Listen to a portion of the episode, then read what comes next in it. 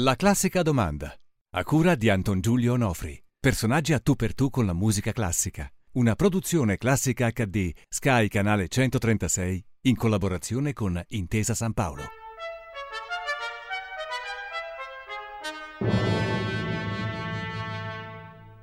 Ciao Alessio, Alessio Boni alla classica domanda. Alessio Boni non ha tanto bisogno di presentazioni, però siccome lo facciamo con tutti, lo chiediamo anche a te. Eh, in un minuto fatti un autoritratto per il nostro pubblico. Proletario, lacustre, de... Lacustre? provincia- lacustre nel senso sul lago di Iseo, Sardi, Eh, Iseo, provincia di sapere quale lago.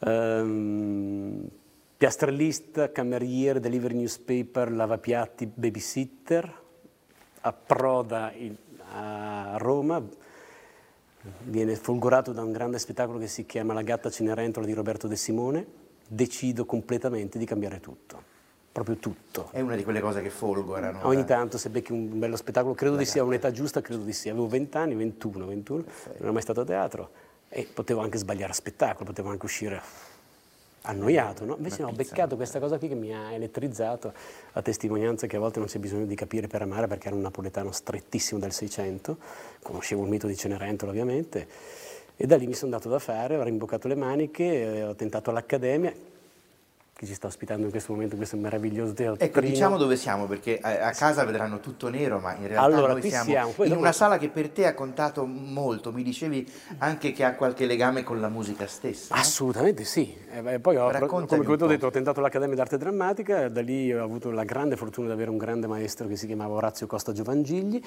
che eh, più di otto ore, a volte anche 12 ore a settimana, ci si incontrava qua, in questo spazio, eh, che è il teatrino Eleonora Duse in via Vittoria a Roma, che era una chiesa sconsacrata, che è sempre stato il banco di prova per eh, i nostri registi e noi provavamo per poter fare gli saggi finali il primo anno, secondo il terzo anno. Io ho avuto la fortuna di stare qua con Orazio Costa, come ti dicevo, e questo è proprio il teatrino. E quindi per me ha una valenza enorme.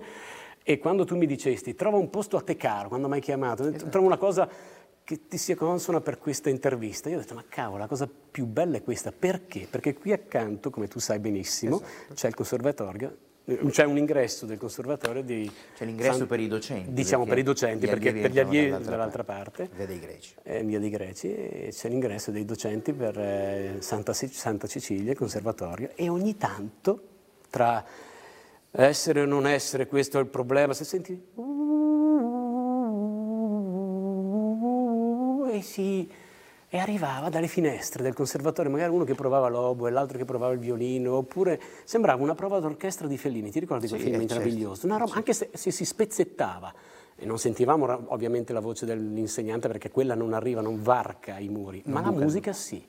Arrivavano dei suoni mauvattati, lontanissimi, non è una roba presa in... E mi dicevi che queste- molto che spesso questi creava- strumenti ti davano il tono. A me anche. sì, ma anche a tanti altri. Poi parlavo con i miei compagni e dicevano che anche loro a volte quando arrivava questa cosa ci si attaccava, ti dava anche il là per variare magari la battuta. Per, Ecco, tu hai detto no, un oboe, un flauto, un violino, no? Di solito non sono strumenti che nella vita di tutti i giorni noi ascoltiamo in macchina o in taxi o nel bar o in No, ascensore. perché, dipende però chi sei, magari se qualche Esatto. musica classica dall'inizio Quando fine. la scegli tu, certo, però se, se sali su un taxi è è molto raro, difficile, molto molto raro, raro, sì. diciamo, ecco, che, che il tassista ascolti musica classica.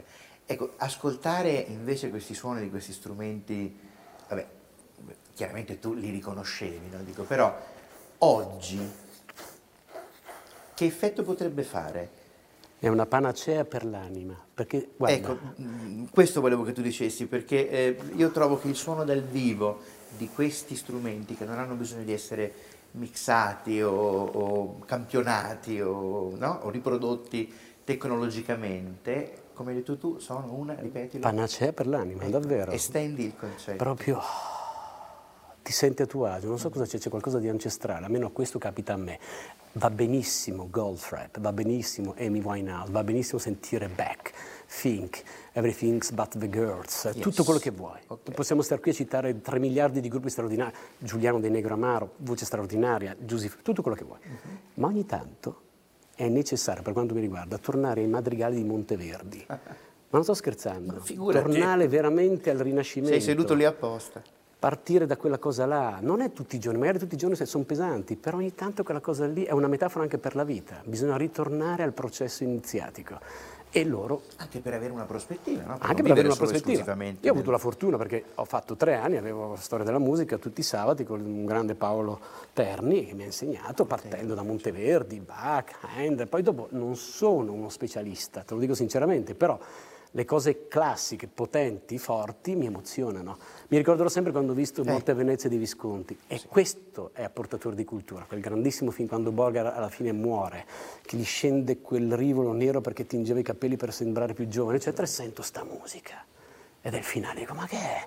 Sono stato fino alla fine a vedere i titoli di, di coda perché la quinta di Mahler. Mm. Poi vai a casa, la cerchi, la corso, compri eh. e te la senti per tre mesi, magari ce l'hai dentro, poi dopo non la senti più.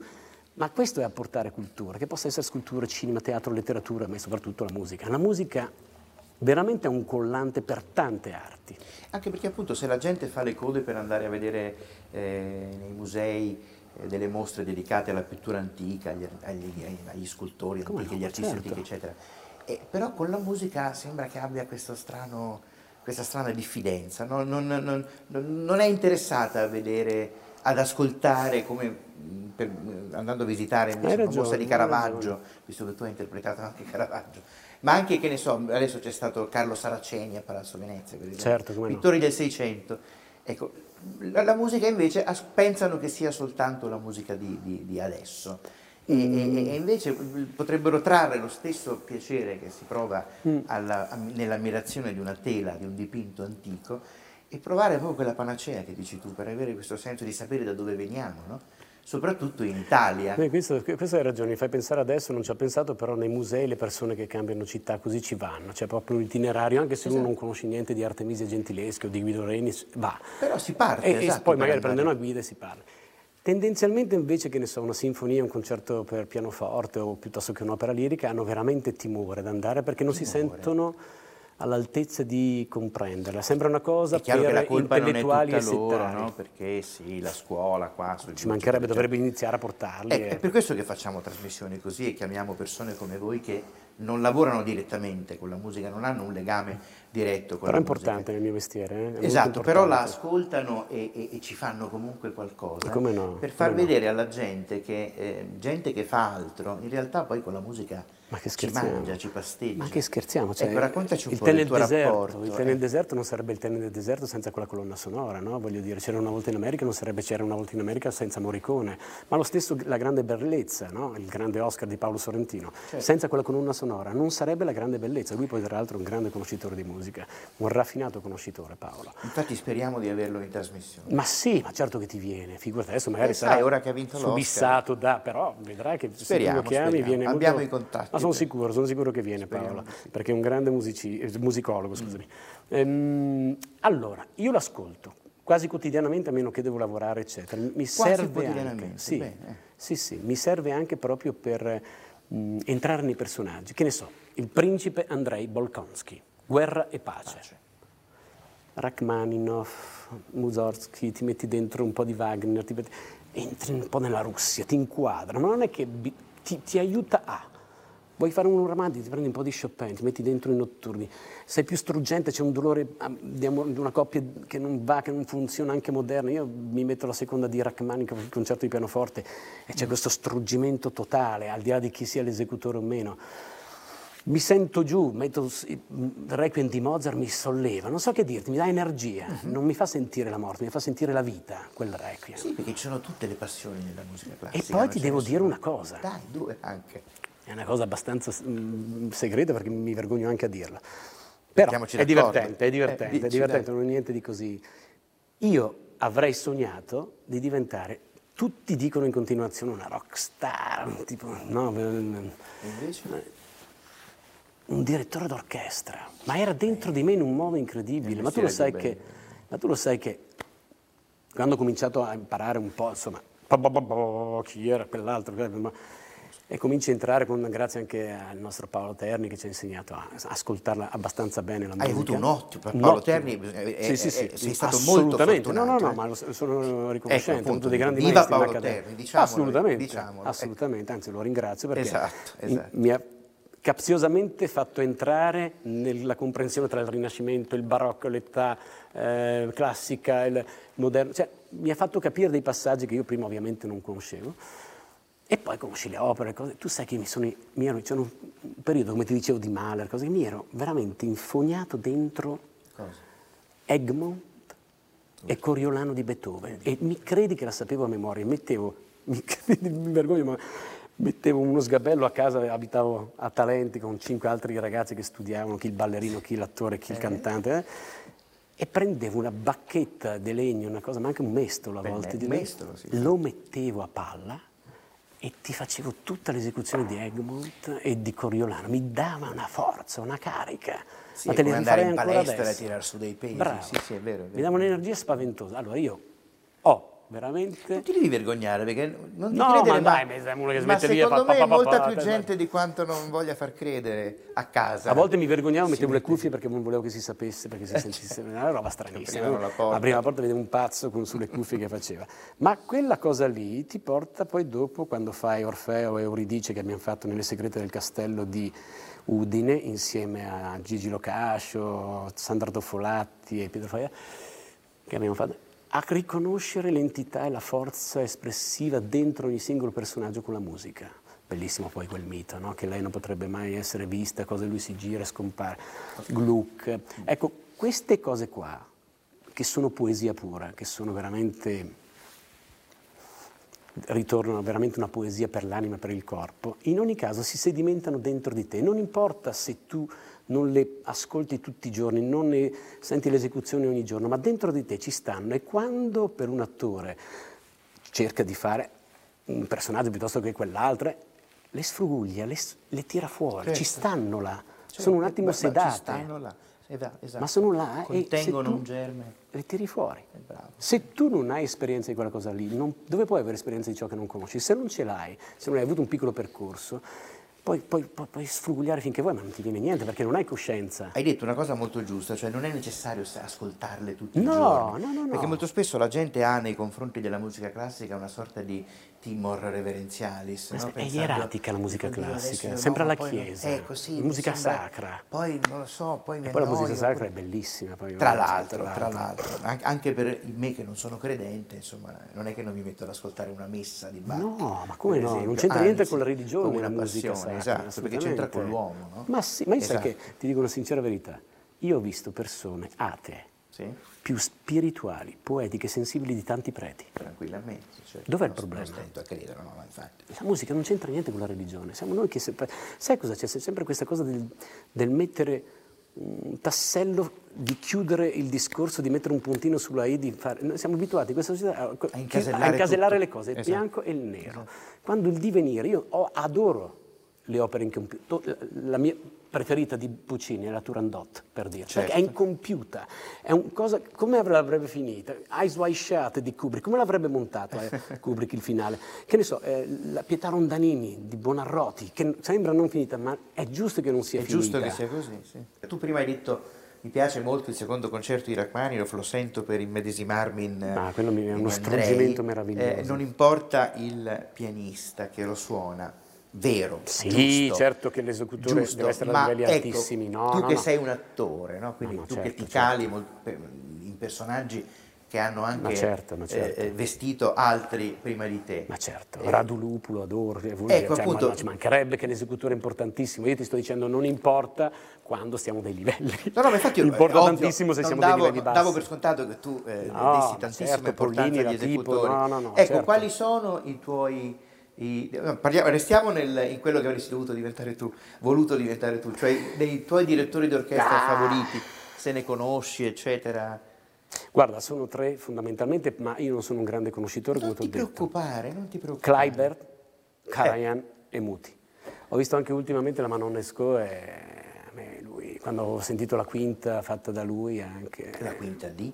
Ah, Beethoven, scusate. La, vabbè, la quinta è... La quinta, no, no, è vero, è vero, scusa, quinta no, no, di, visto che avevi parlato no, anche della una, quinta di Mahler. Sì, sì, la quinta di Mahler, hai ragione. Esatto. Poi adoro Brahms, la terza, ci sono tante cose che mi piacciono sulla musica classica, poi non me le ricordo. Hai però... nominato Kleiber. Kleiber. Eh, eh, facciamo un attimo di pausa per la pubblicità e poi parliamo di Kleiber. Torniamo con Alessio Boni in eh, questa sala che è, vogliamo ridirlo? Al... Certo, come no, il Teatrino Eleonora Duse dell'Accademia d'Arte Drammatica Silvio D'Amico eh, a Roma, dove io sono stato tre anni assieme a colleghi come Fabrizio Gifuni, Pier Francesco Favino, Luigi Locascio, eravamo in classe insieme.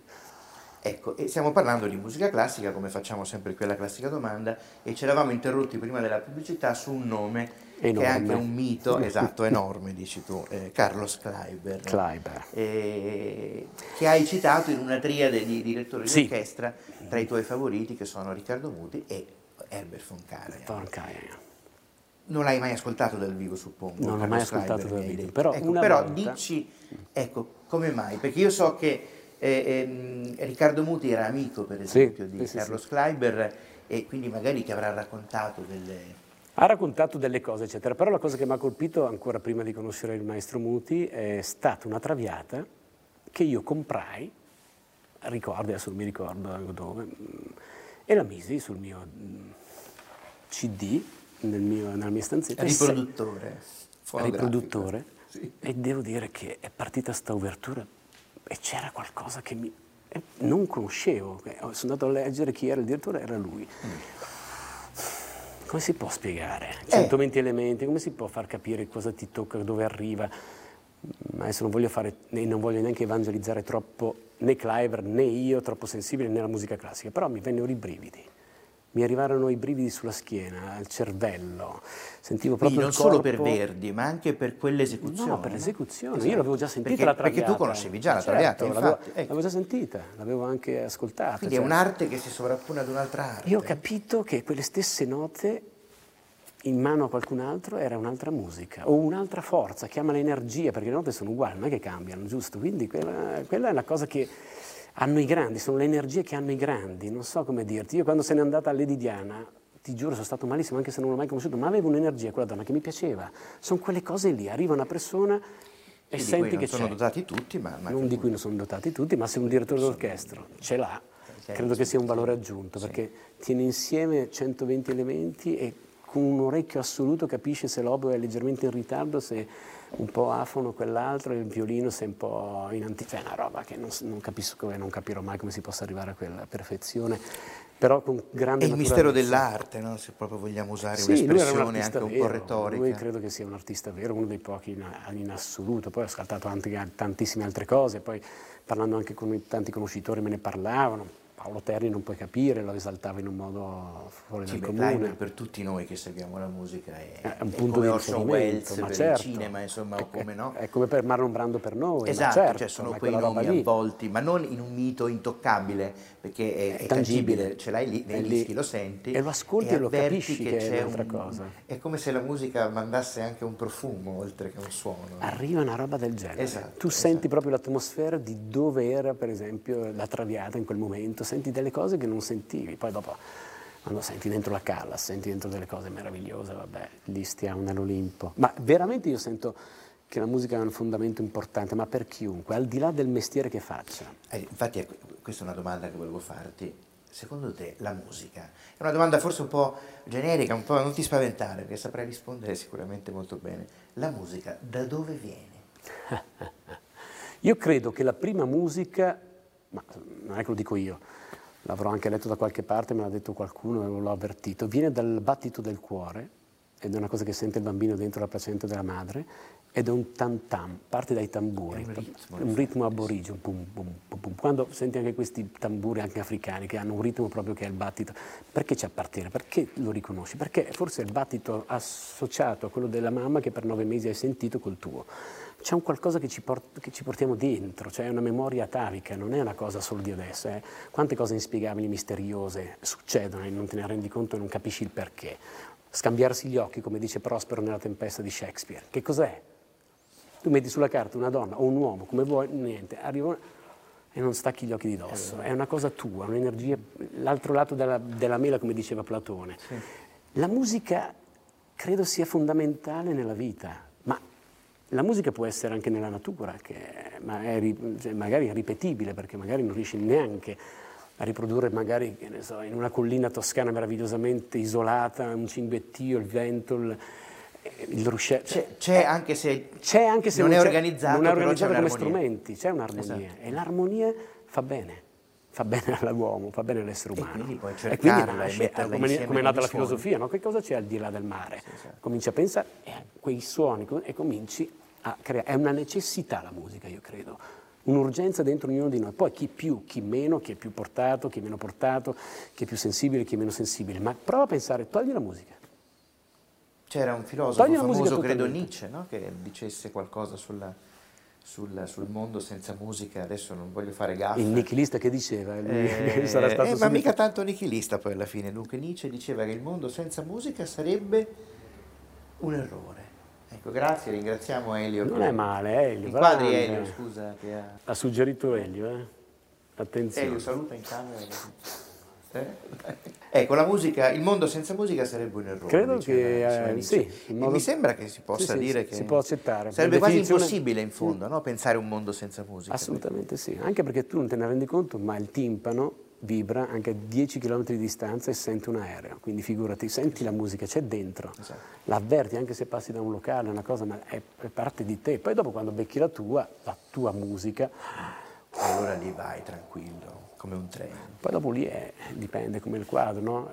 Caravaggio, come dicevi tu prima citavi, chiunque va davanti a un quadro di Caravaggio e lo riconosce. Lo ricon- bravo, lo riconosco, lo riconosce. platonicamente, mentre, no? lo riconosco. mentre davanti a un quadro di Francis Bacon, per esempio, può anche dire no. Anche se magari ci sono gli elementi per riconoscerlo, ma però ricordarlo. assolutamente. Esatto. E allora la musica classica noi la riconosciamo immediatamente, ma magari il madrigale c'è più distante. Ma Mm. se ti soffermi un attimo,